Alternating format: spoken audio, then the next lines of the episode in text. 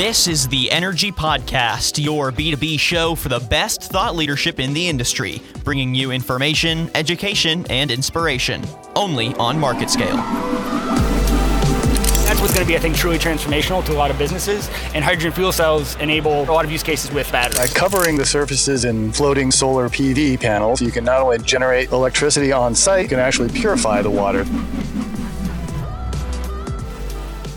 Hello, everyone. Welcome to the podcast. Today, I am your host, Tyler Kern.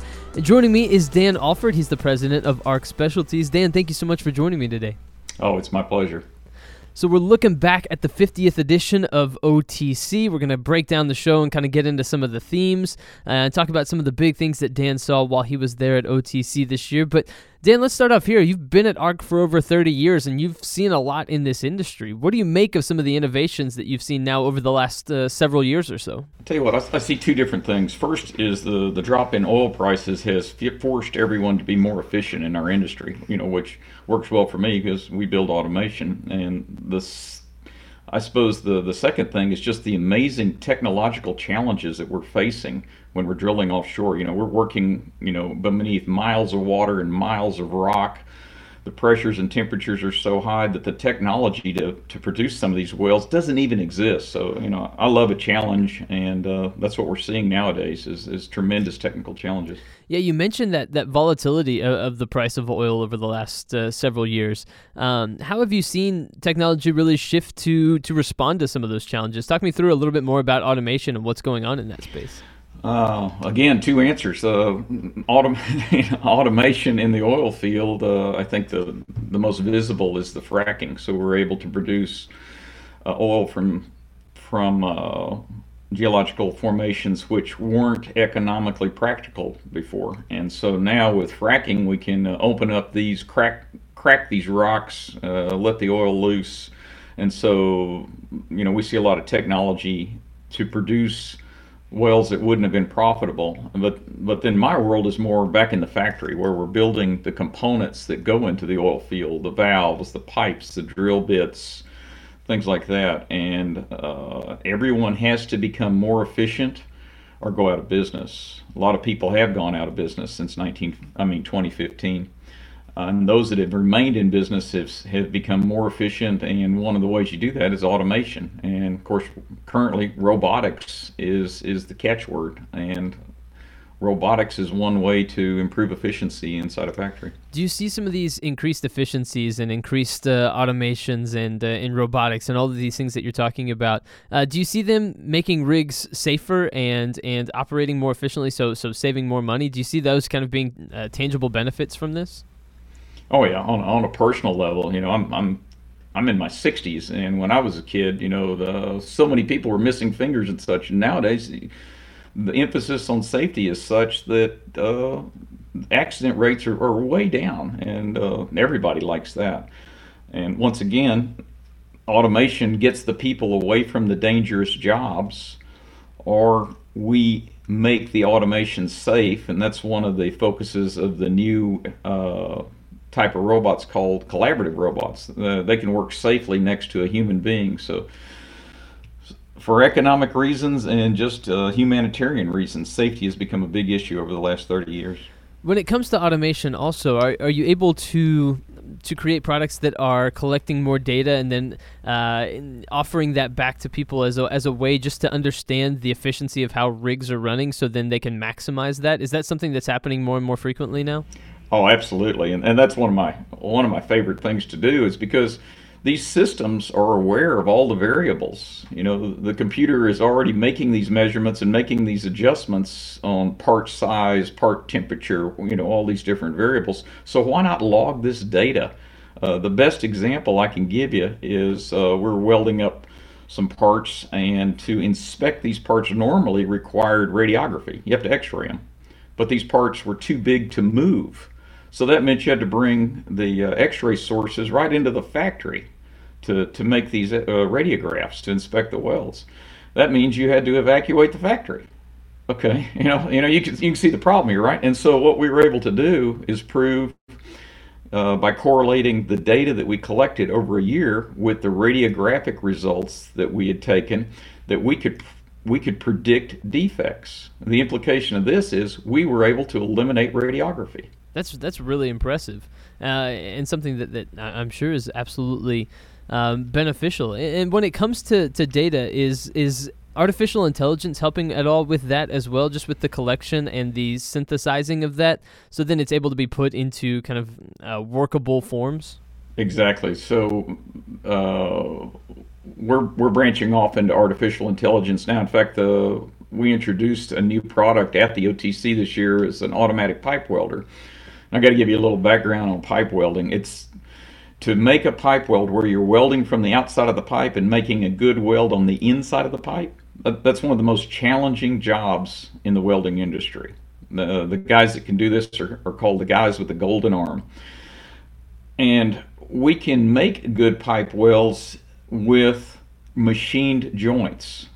But nobody wants to machine the joints because all these fittings and pipes and elbows and T's come pre-beveled and people want to simply leave that bevel in place. Well, with a bevel, there's an infinite number of variations in the joint. And the welder with the golden arm uses his eyes to detect these variations and then automatically compensate for them. You know, that's what he does and uh, that's that's why they make the big bucks. But what we're trying to do is take that knowledge of these these uh, older pipe welders that we have.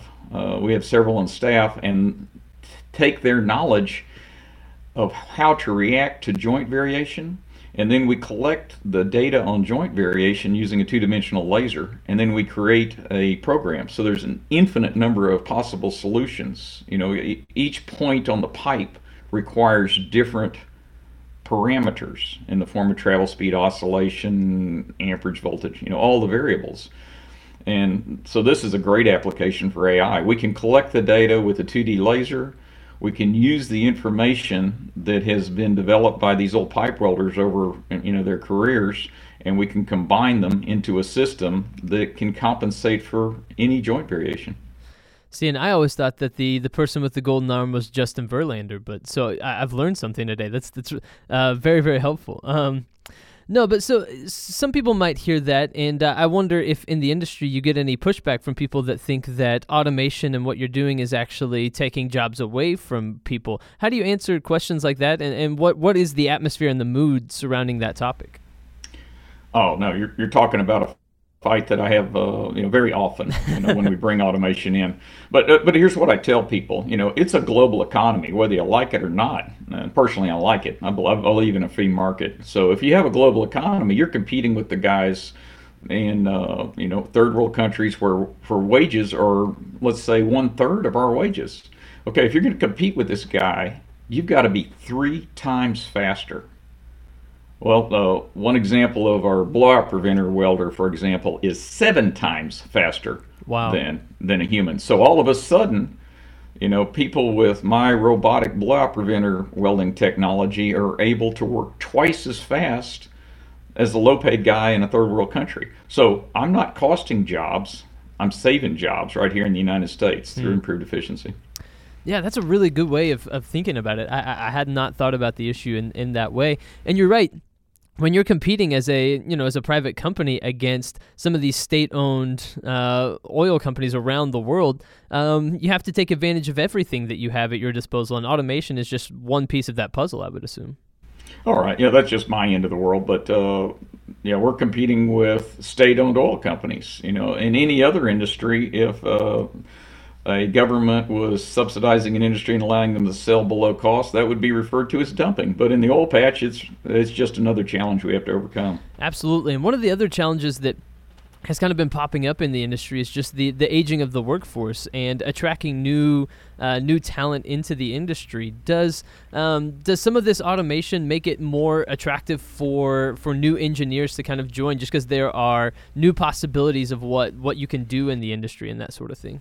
Oh yeah, like I said, it's. I think these are exciting times. Uh, you know, the deeper you drill, the higher the pressure, the higher the temperature, and we literally don't have the materials to produce these oils. So it's exciting times for the material scientists, uh, for the materials engineers. And then in my world, uh, in robotics and automation, it's exciting times. Computer power is getting cheaper. sensors are getting better. Uh, I, and we're attracting a lot of youngsters into this field. Uh, my company, the, some of the young people call it the Robot Club, and I like that. I like that a lot too. And, you know, just just from the outside looking in and and hearing you talk about this, this really sounds like an industry that offers some really incredible opportunities for engineers. It, you know, there's a lot of innovation. There's there's creative problem solving. There are challenges to overcome, like you mentioned. That's got to be attractive for for you know some younger engineers, as long as they just understand what's what's going on in the business. Well, plus it's lucrative. You know, there's uh, the old business pays well, but yeah. No, it doesn't hurt at all. But uh, but if you if you're interested in, in real challenges, you know, then then this is a great place to be. And and, and step it down one level. Let's talk about technicians for a minute. Uh, the world needs more technicians, and so the the the technician that runs this pipe welding AI robot, that's a fascinating job, and it's it's a well-paying job, and it's I think it's also potentially a stepping stone to an engineering position. So I think we're attracting uh, some young people into the technology where they have to understand understand the crafts and they have to have the skills because somebody has to make this stuff work. How much of it do you think is that maybe the perception overall of the industry is still what you were talking about a little bit earlier guys missing some fingers and there being you know this this high element of danger in certain spots Whereas now the reality is more of what you're talking about. You know, you're part of the robot club, and uh, technicians are needed to help you know operate and run these robots and that sort of thing. That's that's high tech. That's future. You know, that's that's forward thinking. Um, maybe the I don't know. Maybe the perception of the industry is still somewhat rooted in the past. It is, but. Uh, I think it's changing. Uh, when I got out of school, you know, I'm talking late 70s, uh, 30% of our economy of the gross domestic product was manufacturing, and 10% was financial services. Uh, you know, you get to 2008 and that had flopped. You know, we're now 30% financial services and 10% manufacturing, and you saw what that did to the economy. It crashed. And, uh, and I've read a great deal about this phenomenon. Uh, it's a natural progression of economies from agriculture and mining and then manufacturing to financial services to ruin. But every example that I've, I've read about, uh, the way that economies recover is through manufacturing because there's only three segments of our economy that create wealth. That's mining farming and manufacturing. Everything else just redistributes wealth. And so i think people have figured out that uh, the way that we have uh, the standard of living that we have now is through the creation of wealth and jobs and, and manufacturing is probably the best way to do that in a modern economy Right, right, absolutely, absolutely. I wonder, just from from your perspective, why are shows like OTC so important for the industry as a whole? Is it good for people to get around each other and see what's going on in the industry and see some of the new innovations and, and reconnect on a yearly basis? Uh, that's a fascinating point. You know, and I've I've always wondered about that. You know, being old, I I, live in fear that I'll become a dinosaur in, in technology. But I, I find it ironic that you know here we are in 21st century and one of the best ways to go to market is still a trade show. Uh, for us, it's you know I think word of mouth's the best, and uh, but trade shows and the, and the internet are, are definitely number two. And uh, what I think it is, uh, based on personal experience, you know, when I send my engineers to go out and buy machines, they go to a show because at a show, you know, you go face to face, you get to kick the tires, you get to talk to the people, and you do it without the interference of your phone ringing and the intercom buzzing. And so I don't know when it'll end, but uh, I think that trade shows are going to be a viable technique for selling uh, in the foreseeable future. Yeah, you know, as much as technology advances and some things change, there's some things that just can't be replicated about being there face to face, you know, in person, and getting demonstrations and getting to see things up close and personal. I think that that's something that, that won't really ever go away, as much as technology might advance and that sort of thing. Right, and and the internet kind of uh, that. You know, uh, everybody looks big on the internet. You know, you could be out of your garage, uh, but there, you know, once you get to the show, there's no denying uh, whether you've really got a machine there. Was there anything that stood out to you? Uh, I don't know if you got a chance to kind of browse around. I, I know that uh, that typically at a trade show you're kind of locked into your booth and, and, and, chatting with people all day. But did you get to see anything that really stood out as as forward thinking, as innovative, or something that you saw that was just particularly exciting? Well, first off, uh, no, I, I, seldom stay in the booth. Uh, I, I, don't have the attention span, so no, I got. plus, I, I want to see what's going on, and uh, and I, yeah. walk around walk around the place. Uh, let's see. I, the thing that, that was most noticeable to me was that this is part of the natural cycle in the oil patch. Like I said, I've been been in it for 30 something years. This is the natural cycle where acquisitions occur. And so people are acquiring this company and we're getting bigger and bigger companies. And uh, and that, that's just typical. I've seen it happen before. And then the next phase is we have startups and innovation and the cycle begins anew. Yeah, so you you, you think that um, at some point these these startups and this innovation will get bought up and, and absorbed into bigger companies, or what, kind of where are we in the in the cycle that you've noticed? Uh, you know, like I said, we're in the uh, we're in the acquisition phase, and yeah. and that'll that'll create opportunity for innovation and small company startups in in the near future. So that that was the thing that uh, most got my attention. Uh, as far as technology. Uh, you know, fracking is still big right now, although they're beginning to see diminishing returns in, in those fields. Uh, you know, they're they're throwing more technology at it, but uh, with uh, diminishing returns on oil. Uh, one thing that, that, that, caught my eye was, uh, and it's going to be completely unrelated to robotics, unless you think about how robots are powered. And uh, there was a clever display where they were demonstrating how they prevent um, short circuits from damaging parts. Now you have to understand everybody has a circuit breaker to, to uh, stop a short circuit, but the circuit breakers take 50 milliseconds to uh, function, and so they had a way of doing this differently that trapped it down to four milliseconds. So what does it have to do with robots? Nothing. What does it have to do with power consumption? Everything. And so that, that's what I look for. Yeah, absolutely. That that that makes sense. These are some uh, really exciting developments in the industry, and I'm curious to see where it goes uh, between now and next year's OTC. So should be uh, should be an interesting ride, and uh, I'll look forward to uh, chatting with you about that uh, throughout the coming year. So Dan, thank you so much for joining me on the podcast today and recapping OTC with me, and hopefully we get to do it again in the future. Tyler, it's been a pleasure. Thanks for your time.